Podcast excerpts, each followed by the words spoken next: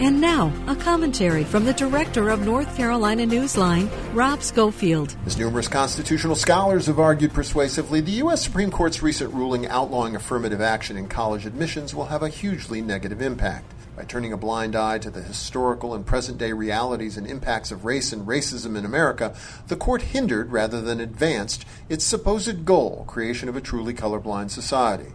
All that said, colleges and universities retain several important tools under the ruling to advance the causes of integration and diversity. While much more information needs to be made available, UNC Chapel Hill's recent announcement that it will slash the cost of college attendance could help. And another example that deserves much more attention is increasing faculty and staff diversity through affirmative action. Researchers consistently find that when schools diversify their faculties and staff, they attract more students of diverse backgrounds and keep more of those they enroll.